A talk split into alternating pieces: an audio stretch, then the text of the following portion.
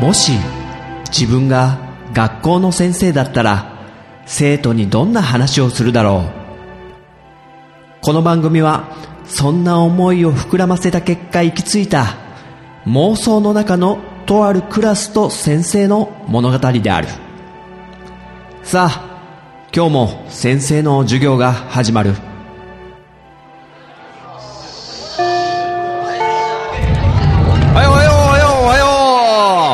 何その嫌そうな顔して八神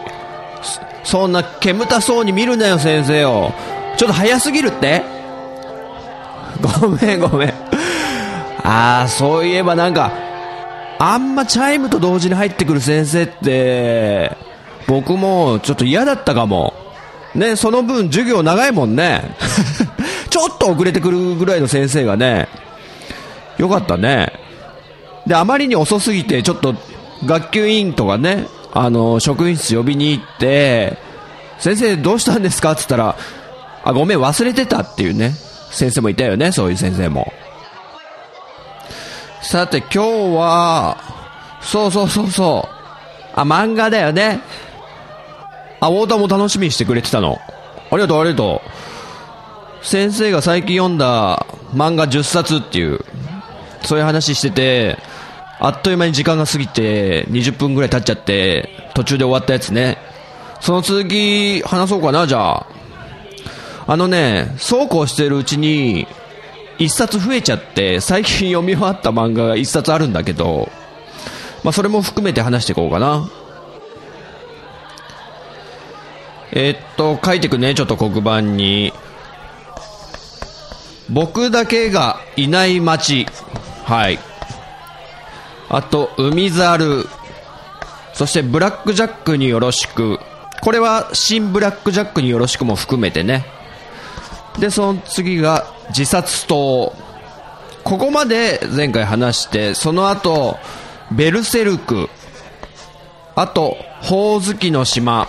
毛量のゆりかご。そして、鋼の錬金術師に、茨の王、破壊獣。結構あるな。あと、一番最近先生が読んだのが、犬屋敷って漫画なんだけど、これはあの、ガンツを書いてた。ガンツわかる？ヤングジャンプでやってるやつだけど、その、奥広也さんつうのかな？これ。その人の新作。これね、あっさり読めちゃって、7巻まで、まだ完結してないんだけど、あっさり読んじゃったんで、その話もするね。まず、ベルセルク、これはそんな説明する必要ないと思うんだけど、先生結構好きで、いわゆるダークファンタジー、中世のよくあるロールプレイングとかのファンタジーの世界だよね。で、主人公のガッツっていうのは、強戦士って呼ばれるぐらいに、えー、かなり強い戦士で、自分の背丈以上の体験を振るって、そう、モンスターを倒すような、まあ、そんな主人公であると。で、主人公のガッツは、あの、何かを求めて狂ったようにその、モンスターの中でも、ちょっと、えー、知的な、人間がなんか魂を売っちゃってモンスター化した使徒って呼ばれるようなね。使徒っつったら、エヴァンゲリオンとかでもよく使われる名称だけど、その使徒っていう呼ばれるモンスターをガッツは一心不乱に飼っている。で、その理由として、終生のライバル的存在であるグリフィスっていうやつを求めて戦ってるっていう話ね、ガッツが。で、このベルセルクの作者の三浦健太郎さんっていうのがもう、劇画調のこのね、これはもう漫画を読んでもら、見てもらわないとわからないと思うけど、かなり描写が細かくって、あと、息遣いとか、あと戦闘の迫力とかが、もう漫画界でも抜きん出てるって言われてて、で、先生最近アニメのベルセルクがまた始まったってことで見たんだけど、なんかアニメじゃ物足んないって思って、アニメを見るのをやめて、この原作を読み返しちゃったぐらいなのね。そんぐらいに原作の描写はすごいと。で、その主人公ガッツとグリフィスにはただならぬ因縁があって、で、その因縁がなぜ発生したかを語られる黄金時代編っていうのがあるんだけど、それが3巻ぐらいから16巻ぐらいまで続いたかな。その黄金時代編が、えー、描かれてる3部作のアニメ映画作品も先生見たんだけど、それは非常に良かったですね。そうそう。でね、なかなかちょっと連載が滞ってしまっていて、もう1990年代からずっと連載続いてて、今38巻まで出てるんだけど、もうなんか作者さんが、体ボロボロみたいで、もう本当完結するのか、ヒヤヒヤヒヤヒヤしちゃってるっていうね。うん。なんか主人公のガッツと一緒でボロボロになっちゃってるんじゃないのかみたいな。ということで、まだ読んだことない方で、こういうファンタジー系のものが好きであれば、一回はちょっと目通しといた方がいいんじゃないのかな。なんか噂によると、アシスタントさんを使ってないっていう噂もあって、一人でこれ書いてんの？みたいな。はい。ということで、ベルセルクね。お次。はい。これ、ほおずきの島。あと、毛量のゆりかご。まあ、一緒に紹介しちゃいますか。え、このほおずきの島と毛量のゆりかごは、僕だけがいない街の作者の三部圭さんが書いてる話なんですよ。で、先生なんでこれ見つけたかっていうと、いわゆる、何度も言ってるけど先生、あの、いわゆるサバイバルホラー的な作品が結構好きで、他になんか面白いのないかなと思って探してたのね。いわゆる、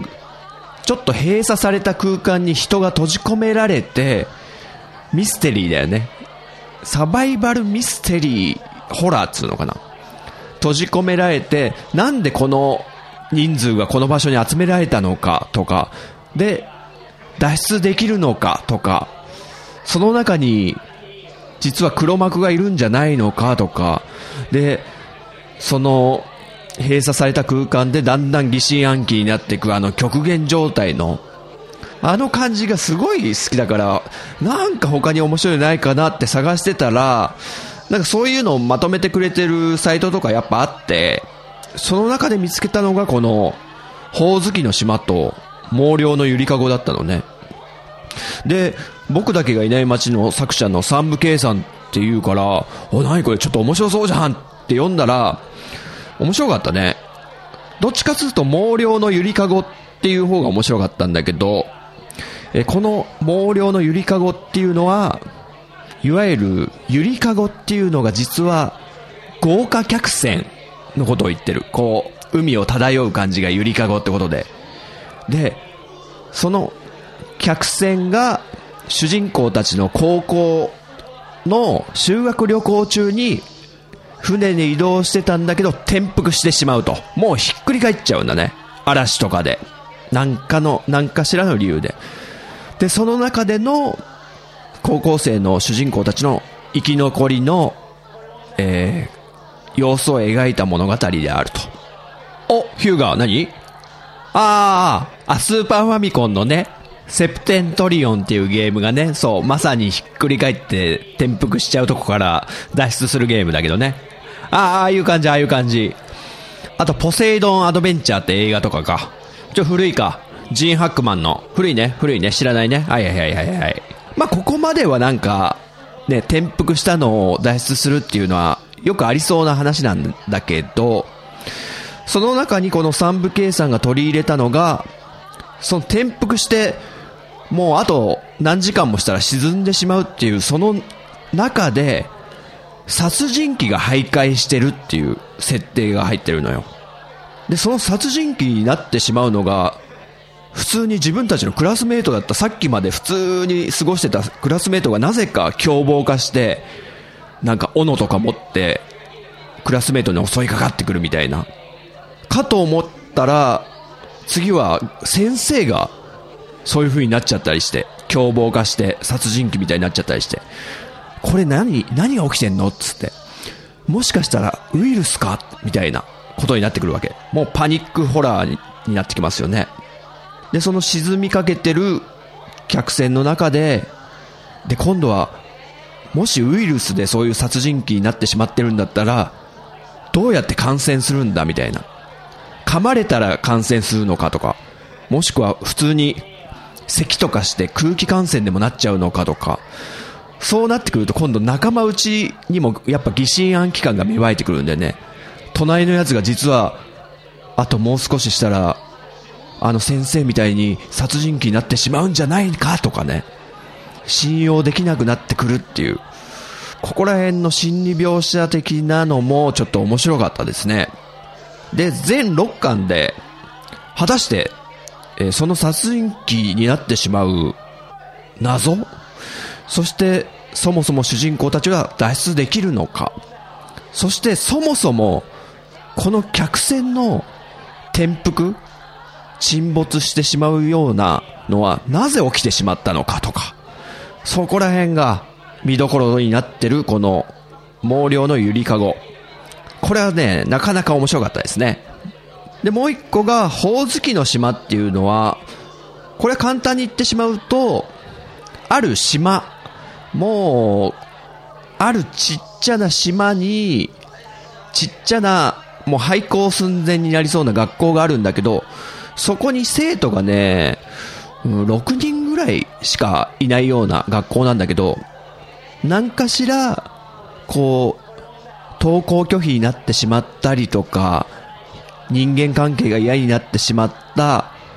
何人かの生徒が集まってくる。もう何かしら問題を持ってるね、生徒が集まって、で、そのせい、先生たちはそういう子にもちゃんと教育してあげてっていう、かなり大義名分を持ってやってるんだけど、どうも様子がおかしいってことに気づくんですよね。子供たちが。なんかいろんな噂があったり、校舎の、あの、3階に絶対入っちゃダメって言われてる場所があったりして、でも子供たちは好奇心でその部屋とか覗いてみたりするじゃないですか。そしたら、いかにも血だらけの、ここでなんか残殺な出来事があったんじゃないかみたいな、壁に傷だらけとか、あと壁に助けてとか書いてあったりとか、そんな場所を子供たちが見つけてしまって、これどういうことだっつって。僕らはもしかしたらもう、この学校から出してもらえないんじゃないか？みたいな感じで、始まる、えー、ストーリーです。ほおずきの島。これもなんかこう、怖いんですよね。なんか設定的に先生の大好きな日暮らしの泣く頃にっぽいなとか思いながら、あれもなんか、えー、いわゆる人里離れたとこにあるちっぽけな村で、学校に通ってる生徒もすごい少なくて、まあ、年もバラバラなんだけど、その中で起こる惨劇みたいな。これもね、なかなか面白かったです。ほおずきの島も。まあ好きなんですね、先生が多分。はい、えー、ほおずきの島と毛量のゆりかごでしたと。次、鋼の錬金術師。これもね、あんま説明する必要はないけど、いわゆる王道少年ファンタジーって感じだよね。主人公たちが、いわゆる特殊能力、錬金術っていう特殊能力を持ってて、それを武器に、いわゆる国の治安を維持してるような仕事についていると。で、その主人公のエドと弟のアルっていう兄弟が、まあ、様々な困難を打ち勝ちながら、実はその二人とも、主人公のエルは腕が、腕が義手だったりするんだけど、昔この錬金術の事故で腕をなくしてしまった。そして弟のアルは体ごとなくしてしまったと。なので、鎧の甲冑に魂を入れて、今生活してるんだけど、二人は、とにかく元の体に戻りたい。お兄ちゃんのエドは弟のアルを元に戻したいっていう気持ちで、えー、その、なんとか錬金術で、そういう術はないものかと探して、最終目標はその、弟の体を取り戻すことって話なんだけど、まあそういう錬金術師として活動してる間に、だんだんだんだん、まあ悪の存在が見えてきて、それに向かって仲間たちと、えー最終決戦に挑んでいくみたいな話なんだけども、これはもう、なんか登場人物同士のつながりのこととかがすごく丁寧に書かれてて、書かれてて、えー家族関係とか、何のために戦ってるとか、で、死んでしまった仲間の家族を、こう、気遣ってあげる大佐とかね、いいキャラがいっぱい出るんですよ。で、最終決戦は、まあ、話しダメか、これはやめとこう。まあ、とにかく熱い展開になっていくと。これね、好きですね。鋼の錬金術師は。いい漫画です。なんか、少年漫画って最近あんま読む気しなかったんだけど、なんか小難しい、先生さっきから言ってるけど、なんかサバイバル系の、なんかそういうドキュメント的なのばっか行きがちなんだけど、たまにこういう王道少年漫画も楽しいなって思う、思えるような、そんな作品だね。鋼の錬金術師。最高。さあ、茨の王。これ、あんまりみんな知らないんじゃないかな。茨の王。これはね、これもいわゆるサバイバル系で探してて、見つけて、読んでみたんだけど、うーん、これはいわゆる、なんか古い遺跡に、200人ぐらい冷凍睡眠装置が設置されてて、その冷凍睡眠からみんなが目覚めるとこから話が始まるんだけど、あれ？私たちなんでこんなとこに冷凍睡眠してスリープ状態で寝てたんだろうって。で、みんななんか患者さんみたいに、いわゆる病院の患者さんが着てるような、あの、パジャマみたいなやつ、全員が着てて、でも、みんな覚えてないのね、その理由を。そうこうしてるうちに、そこにいろんな災難が起こり始めると。エレベーターに乗ろうとしたら、まずその建物が崩れそうになって、もう200人ぐらいが、逃げろっつって、じゃあエレベーターで逃げよう脱出だってやって、エレベーターに乗ったはいいけど、そのエレベーターで何かが起きて、乗った人全員いきなり死んじゃうとか。え、私たちは、ここで何をしてるの？どうす、どうしたらいいの？っていう感じでもう、最初からわけがわからない。いわゆる脱出、サスペンス、えー、アドベンチャー、サバイバルって感じなんだけど、まあ徐々にいろんな謎が分かってくるわけだけど、何かの研究の施設で、自分たちは何かの研究の、いわゆる実験体として使われたんじゃないかとか、まあ、そこが一番なんか、いわゆる謎が解けていく過程が、喜びというか達成感というか、カタルシス的な部分なんだけど、全体として見ると、ちょっと先生は、あー、なんか他の作品に比べるとちょっといまいちだったかなと思ってしまう感じなんだけども。まあそこら辺で興味持った方はちょっと読んでみてもらって、ちょっとね、先生と意見を交換したりとかできたら嬉しいな。はい、お次。えー、10冊紹介するって言ってたやつの一応最後ね、破壊獣っていう漫画なんだけども。破壊獣っていうのは、カタカナで書きます。です、もう、言ってしまえば、なんか、最近先生、シン・ゴジラ見に行った時に、あれなんか破壊獣とちょっと似てるなって思ったんだけど、まさに、そういう感じで、えー、パニック型のドキュメントって感じかな。パニック型っていうのはいわゆる、何かしら、その地域に災害が起きる。例えば大地震が発生するとか、すごい竜巻が来るから、で、車とかが吹き飛ばされる中、人間がもう逃げるしかないとか、あと隕石が落ちてくるとかね。あとはでっかい津波が来るとか、ま、まあそういう災害系のものから逃げるっていうのを人間が逃げ惑う姿を描写するパニック系のドキュメントに、この破壊獣は、え日本の東京が舞台で、で、今の現代のね、東京が舞台で、突然主人公がいる高校に、もう異形の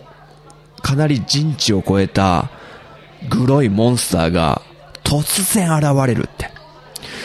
でも、人間をもうぐっちゃんぐっちゃん殺しまくって、もう主人公たちは何が起きたかわかんない。こんな現代の、ね、東京になんでそんなモンスターが現れんだっつって。で、モンスターの力とかもう半端なくて、もう触手とかでピャーンってやったら首がポーンって飛んじゃうような、ちょっとかなりグロい描写も多いんだけど、で、そんな恐怖から、主人公はとにかく逃げるしかないと。で、その舞台がね、東京の立川なんだよね。そう。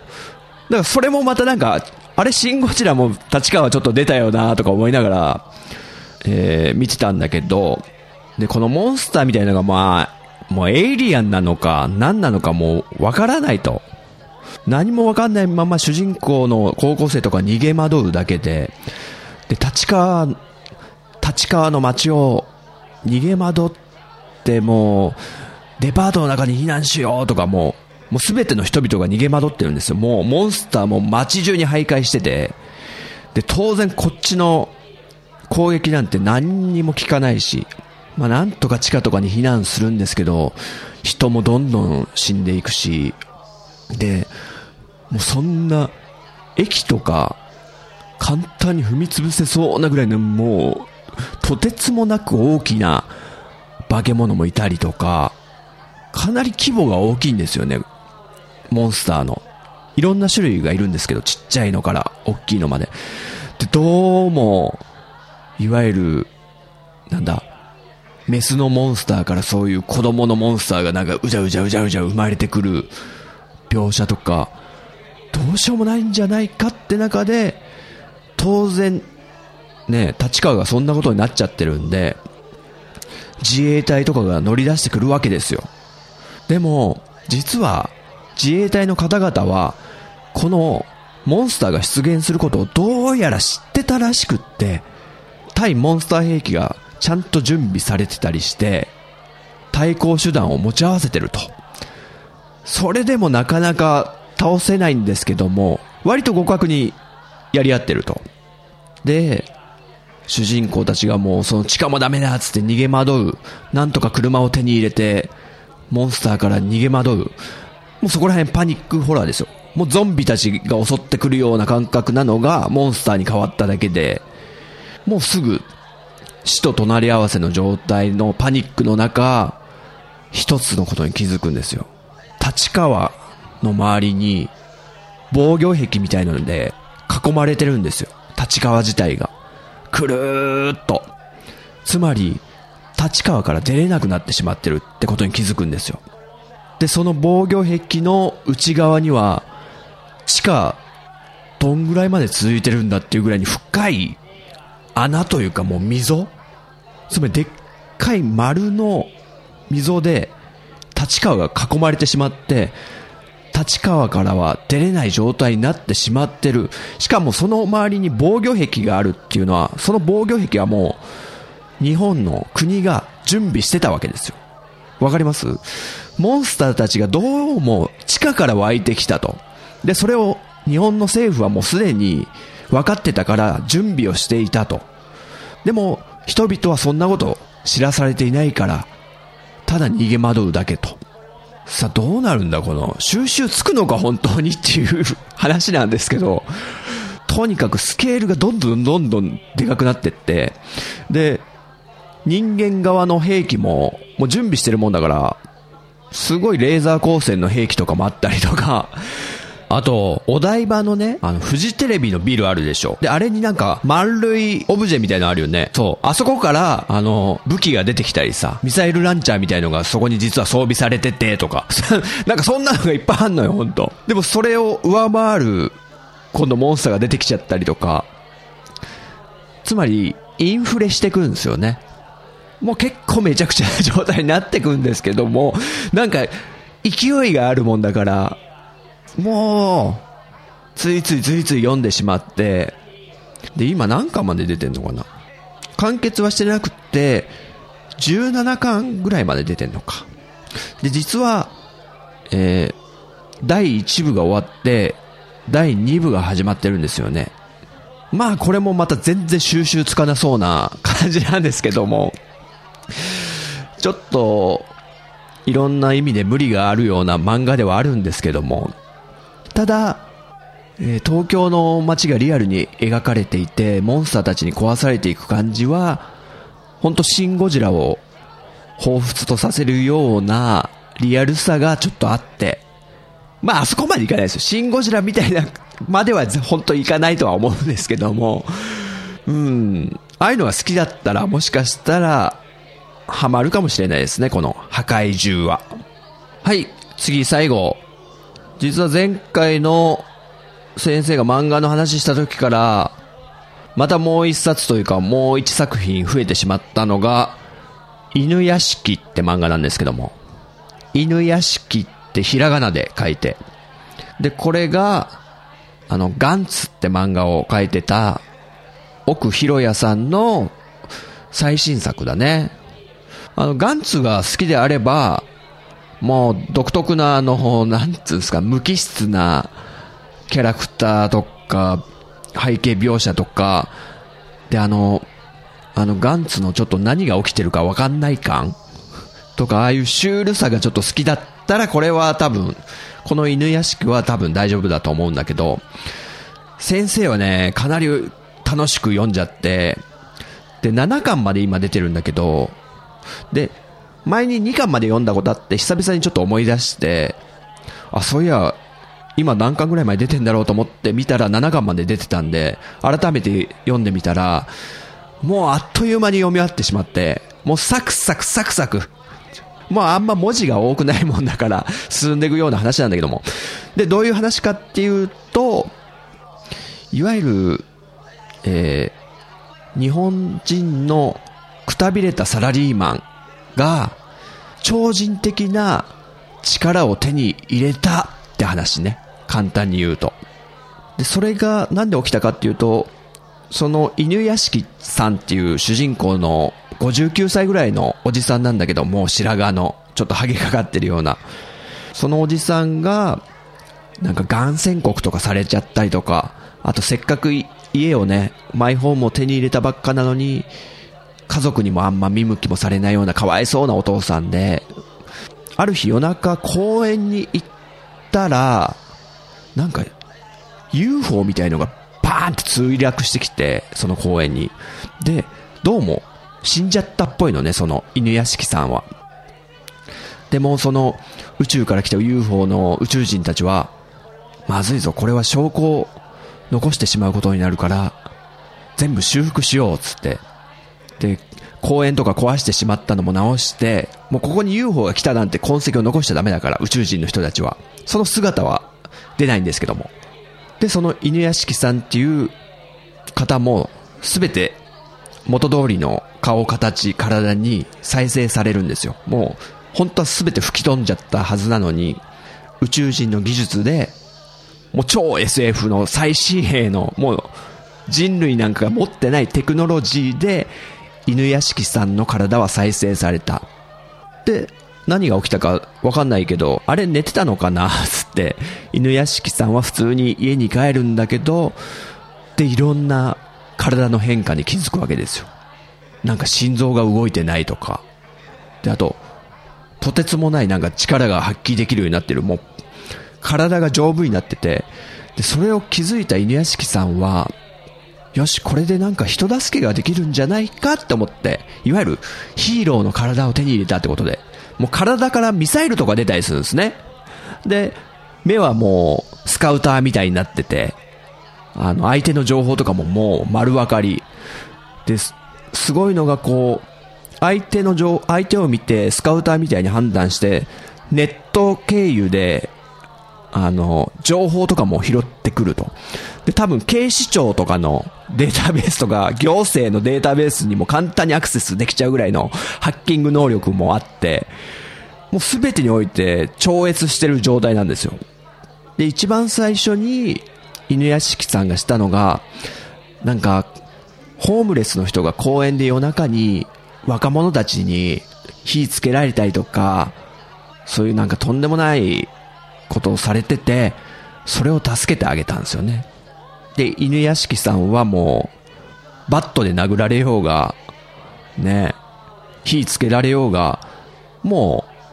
う、びくともしないわけですよ。もうめちゃくちゃ強い体を持ってる。サイボーグじいちゃん G ですよ、本当に。でも見た目は人間なんだよ。でも、覚醒みたいにすると、カシャンカシャンカシャンって体から、ロボコップみたいにミサイルとか出てきて、背中からすげえランチャーみたいのが出てきて、あと、ファンネルみたいなね、フィンファンネルみたいなガンダムの、ニューガンダムのファンネルみたいなのとかもシャーンと出てきて、あっという間に敵というかそういう若者たちを懲らしめちゃったりして。で、しかも、その若者たちがホームレスの人たちを燃やしてる風景を犬屋敷さんのおでこに出現したカメラで撮影して、その様子をあっという間にネットでね、もう自分では無意識なんだけど、YouTube になんかアップしちゃったりして、で、その若者たちの、何、個人情報も、どこに住んでて、親がどこにいて、どこの高校通っててとかいう個人情報も全部さらけ出して、で、も各地のテレビ電波もジャックして、その少年たちをもう吊るし上げみたいにして、こういうことやってますみたいな。そんなこともできてしまうと。で、それがなんか渋谷のでっかい、あるじゃないですか。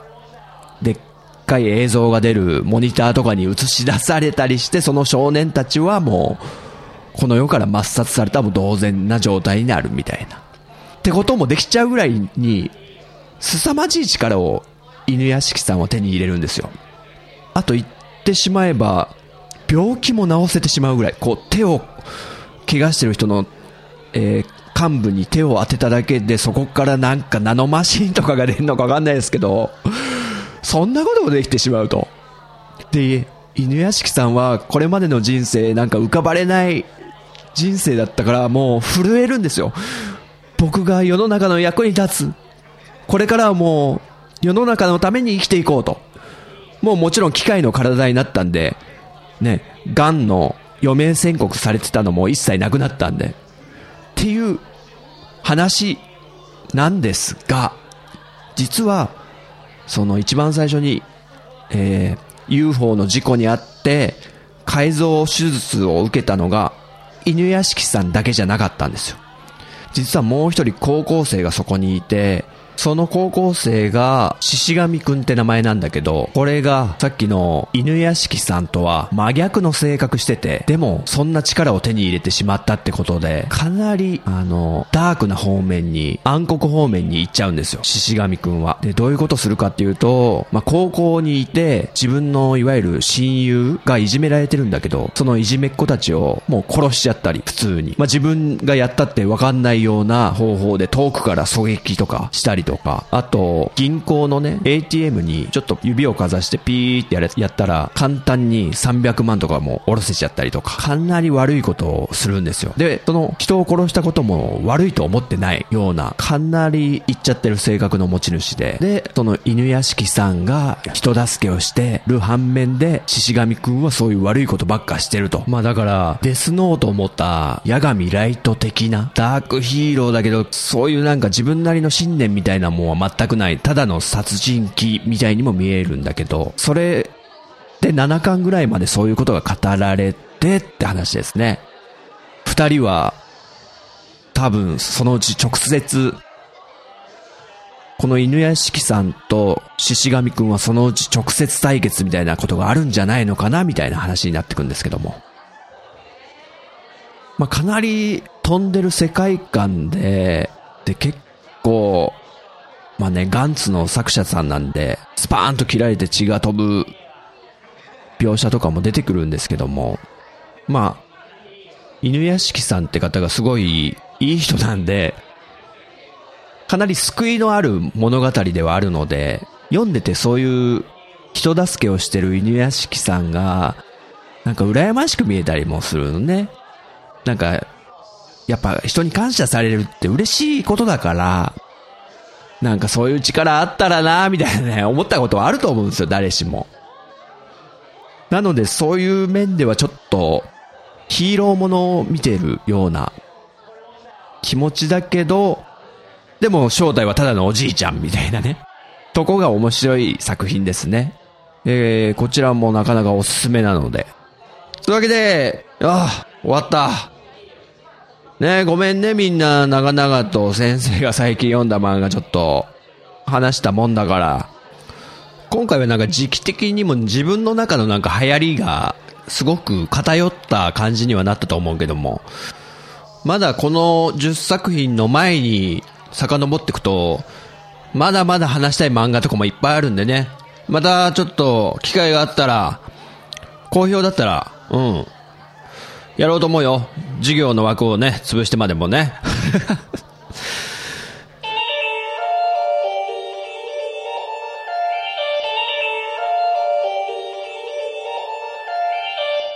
いかがだったでしょうか？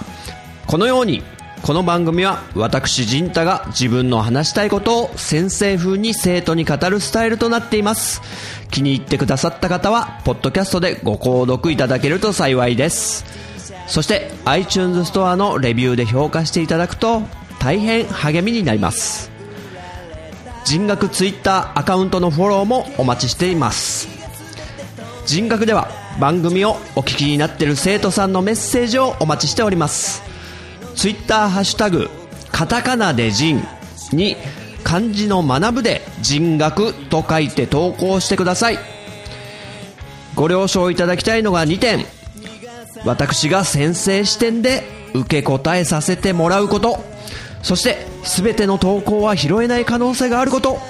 これを納得の上ツイートしていただけると幸いです。現時点ではあえてメールアドレスお便りフォームブログコメント欄は開放してません長文となる場合は人学アカウントに DM でお送りくださいそれではまた次回の授業でお会いしましょうさようなら。